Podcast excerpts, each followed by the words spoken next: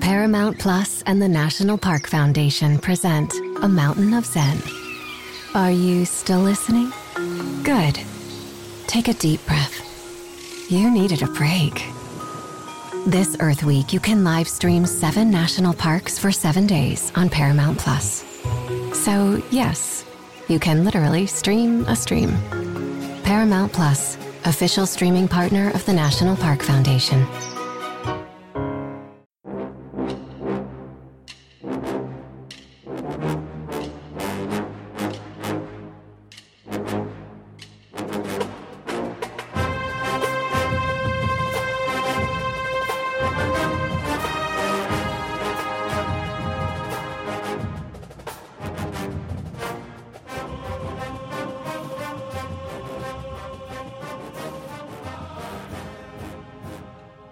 Good morning, Bucknoters. Welcome to the Bucknuts Morning Five here on Monday, February 7th, 2022. I am Dave Biddle. I am joined by Patrick Murphy. A lot to get into, Pat. Let's start with what to expect from the two transfers to Ohio State so far this offseason. Maybe there'll be another one down the stretch. Who knows? Maybe they'll add a tight end or somebody else. Although with Mitch Rossi coming back, maybe they're good to go at tight end. Um, Tanner McCalister sounds like he's going to play a big role.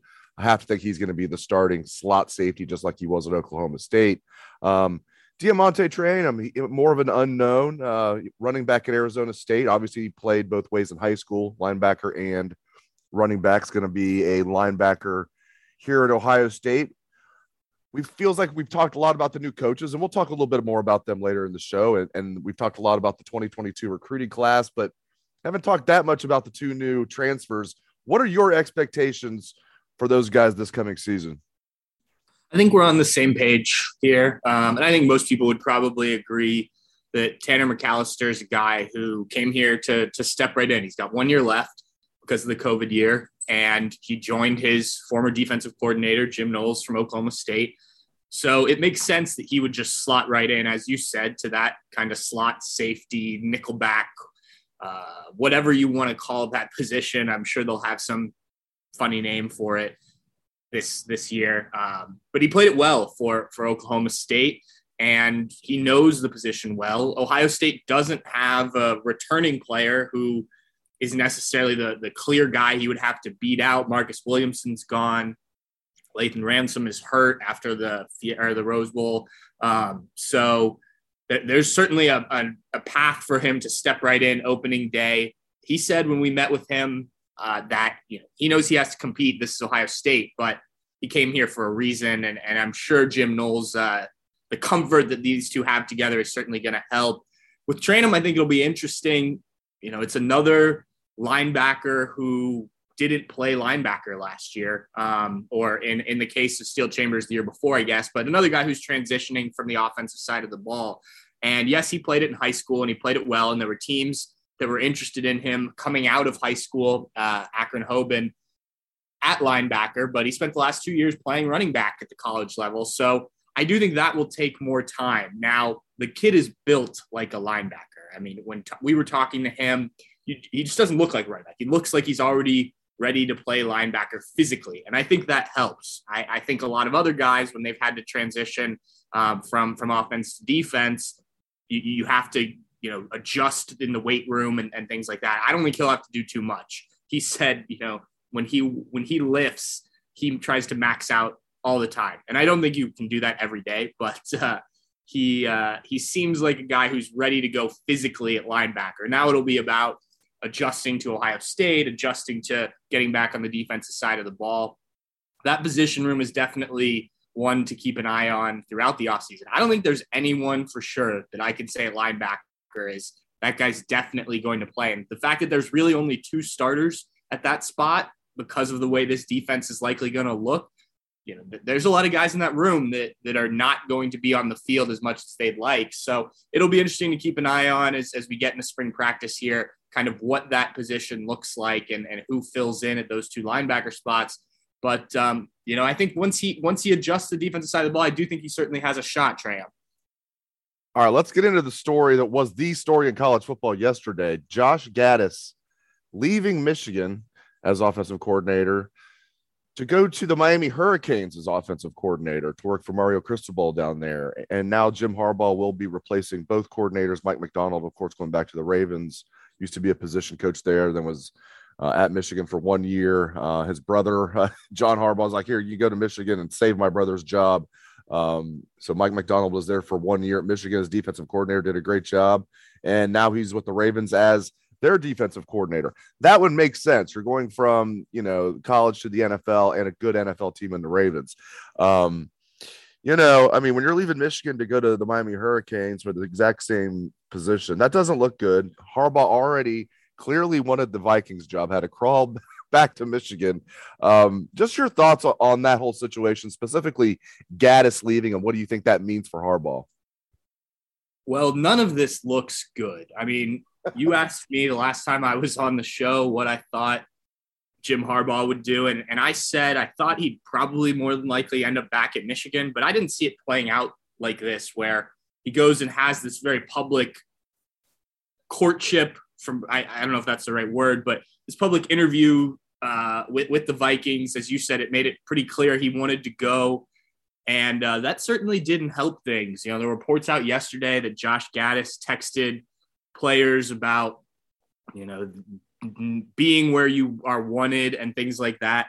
It just doesn't look great. And I mean, you mentioned it in terms of uh, saving Harbaugh's job. You know, these guys came in, these coordinators came in. Obviously, Josh Gattis was there for more than just one year, but came in and really turned things around. And, and not to say that Jim Harbaugh didn't have a large part of the success uh, that Michigan had last year, but the coordinators were certainly huge in, in helping in, in that sense. So the fact that they're both leaving is is compounding troubles for Michigan for sure. This is a Michigan team that's losing a lot of talent on both sides of the ball. Now you lose both coordinators. You've got Jim Harbaugh, as you put it, Dave, crawling back to Ann Arbor. Uh, I'm sure some of the players have some sour feelings about this situation as well. You know, if if if that's what Josh Gattis is actually saying, you know, you got to be where you're wanted, and, and he didn't feel he was wanted in the Wolverines program. Um, it's not a great situation. I it's interesting to me. You just you come off this this one year of success where you beat the Buckeyes, you win the Big Ten, you go to the college football playoff. There was a chance there for Michigan to really ramp it up, and and maybe they don't have as great of a year next year just because of the loss of talent, but you, you had an opportunity to kind of seize that momentum and it's been anything but um, really you know since that college football playoff semifinal that didn't go well. So yeah it's it's it seems like more of the same coming out of michigan if you just take this last year. Um, you know i don't know where this program goes from here. I'm sure they'll be all right. They're still michigan but uh, definitely not what i expected to happen this offseason i really did think they would you know, like I said, try and seize that momentum of, of 2021. All right, bouncing back to Ohio State, um, Jim Knowles, and he said it himself. It's not lost on him that, that he's this is not like a, a project. He needs to turn the defense around right away. Feels like the fan base is pretty excited about him. Um, I'm excited about him. I think it was a home run hire, but we'll find out. I mean, you know, we don't know for sure yet. I have a very good feeling about him. What are your expectations for Jim Knowles? Do you think he can turn this defense around immediately? And I, I don't mean, you know, Patrick, that they're going to be a top 10 defense, but do you think he can make them a legit good defense? Let's put that at top 25 ish national. You think he can do that right away? I think I think top 25 ish would be probably ceiling in, in one off. I mean, you never know what happens. This defense could click, they could be really good everything could fall into place. Guys could adjust quickly. But from from my understanding of, of just kind of the complexities of this defense, I do think it will take some time.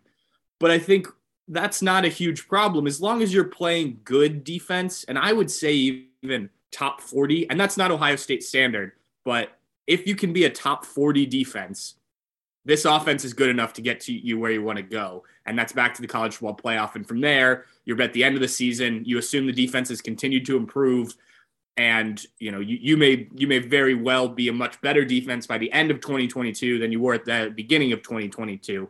Um, but I think they just need to be good enough. And you know, that shouldn't be what Jim Knowles is telling the players. That should not be the conversation within Ohio State. Their goal should be to be the number one defense in the country and Jim Knowles has proven he can get close to that I just I just think it's it's going to take a little bit more time, but they need to be good enough. We've seen what this offense can do. I mean, winning the Rose Bowl the way they did, the defense did play better in the second half. Let's let's not forget that. And Ryan Day brought that up when we talked to him the other day. Was was that they just finally started to play with heart and play you know kind of Buckeye football um, in that second half. So I think that's a positive. But I do think it'll take a little bit of time. I do think that the positive of or that the the fact that he has better athletes, higher recruited guys than he did to start with at Oklahoma State will make this transition a bit easier. I think guys will will catch on quicker. I don't think it'll be a four year thing like it was at Oklahoma State to kind of incrementally improve every year. But I, I yeah, I don't want to set the bar at top ten defense next year or bust. I just don't think that's realistic, and I also don't think it's necessary. But if they could do that, that would be fantastic. It sure would, and you know they have a tough schedule. Um, yeah, yeah, no doubt. They do. You know, I mean, I hope they can be better than top forty. I, you know, I, you know, top thirty would be. I think that that would that would that would be I don't want to say ideal, but yeah, as you said, they have an elite offense. They're going to be elite again next year. You know, top 40 might do it. You know, I, I agree with you there, especially with that schedule. Um, and that's another thing. The defense this past season, it wasn't like they played a bunch of juggernaut offenses. I mean, right. turns out Oregon was pretty damn average, and they were able to do whatever they wanted against the defense. Um, so um, I want to move on and and talk some basketball. It's interesting. March Madness uh, now uh, just around the corner. Ohio State was looking good yesterday. They had that prime one o'clock spot on uh, CBS. They must have thought that uh, you know when they CBS when they scheduled that they must have thought that Maryland was not going to be bad this year, but Maryland is bad. Ohio State looked really good though yesterday. They took it to Maryland. I mean they won by 15, but that you know it, it was more like it felt like a 20 25 point game. Buckeyes feel like they're rounded into shape. Justin Ahrens had a good game. EJ Liddell continues to be a superstar. I like what I'm seeing out of Malachi Branham, even though he didn't like have a bunch of points yesterday. I just like what I'm seeing out of him. My one concern with him was probably won't be a good three point shooter. He's a good three point shooter. Zed Key had a good game yesterday. I, I like Jamari Wheeler. This team just seems to be coming together. Your thoughts on the basketball Buckeyes? It's funny you, you mentioned that Maryland's not a good team because Chris Holtmann opens his post-game press conference as he does all the time, you know, giving credit to the opponent and you know saying Maryland can be a tricky team and they had Michigan State, I believe it was, you know, close the other day and, and all this. Then the first question from from Rob Oller, the columnist from the Dispatch, is about how you know you've beaten good teams this year. How do you feel you've done against the teams that aren't very good that you you know you should beat? And he was clearly insinuating that Maryland was not a good team, uh, which was funny. And then Chris Holtmann answered it in in a pretty good way, where you know he kind of agreed with Rob that they had to take care of business that day. So um, yeah, this was a game that, that, the Buckeyes definitely needed to win if you're going to contend for the top of that Big Ten, um, which Ohio State's right there. I think they're fifth in the standings, but um, if if they get these two games back and, and you win against Nebraska and Iowa, the two games that have been postponed you know they're they're really back in the the win column more than the loss column right now. Um, I think you highlighted the guys that that have played well. Justin Ahrens getting going yesterday is important for Ohio State. He'd gone basically since mid December on the worst shooting slump of his career. I think he'd made nine three pointers over that stretch. I, I wrote a story about it. I, I don't have the numbers in front of me right now, but it was bad. And he looked like a guy who didn't have much confidence he's huge for their offense. So him knocking down four of seven. He also got fouled on a three point attempt. Um, w- was important. EJ Liddell continues to do EJ Liddell things. I really do like Malachi Branham. He's he's not consistent enough yet on the offensive end. Um, his his numbers aren't always great, but you can see it's it's starting to happen. That's a future NBA guy. You now have two future NBA guys with with Liddell Zed Key, as you said, played well, and that was big coming off of the Purdue game where he was in foul trouble and really couldn't contribute. And and, and Chris Holtmann has said they need him to to play consistently. Kyle Young needs to needs to get going, I think, over this final month, but he continues to just do what Kyle Young does. So, yeah, I do like this team a lot. Um, I it's going to be very interesting.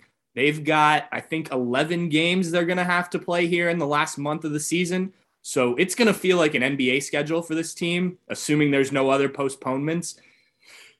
If if they don't feel like they've gotten into a rhythm so far this year because of all the starts and stops, and that's been a big topic of conversation with with that team, uh, they're gonna find they're gonna find their their rhythm here, um, and you know hopefully that that leads to guys staying healthy and whatnot because they've also battled some injuries. But uh, yeah, it's it's to be an interesting last month. There's to be a lot of Buckeye basketball happening, and you may even see some back. They, they may have to schedule games on back to back nights. I mean, it's to be tough to fit those two games back in, given you have to kind of adjust to everybody's schedule. So get get ready to buckle up. This is this is going to be fun. It's they're going to be really ready to go come Big Ten tournament time. Yeah, if you like watching Ohio State basketball, this is going to be a fun stretch for you out there. I mean, including yesterday, 11 games in the span of about a month due to the makeup games, like Patrick said. A ton of Ohio State basketball. Um, hopefully, the players um, will enjoy it as well. I know Buckeye basketball fans will, especially if they keep playing this way. Great stuff from Patrick Murphy. Really appreciate it, Patrick. Thank you to all the listeners out there for tuning into the show. We appreciate that very much. Hope everyone has a great day. Let's hear that Buckeye swag, best damn band in the land.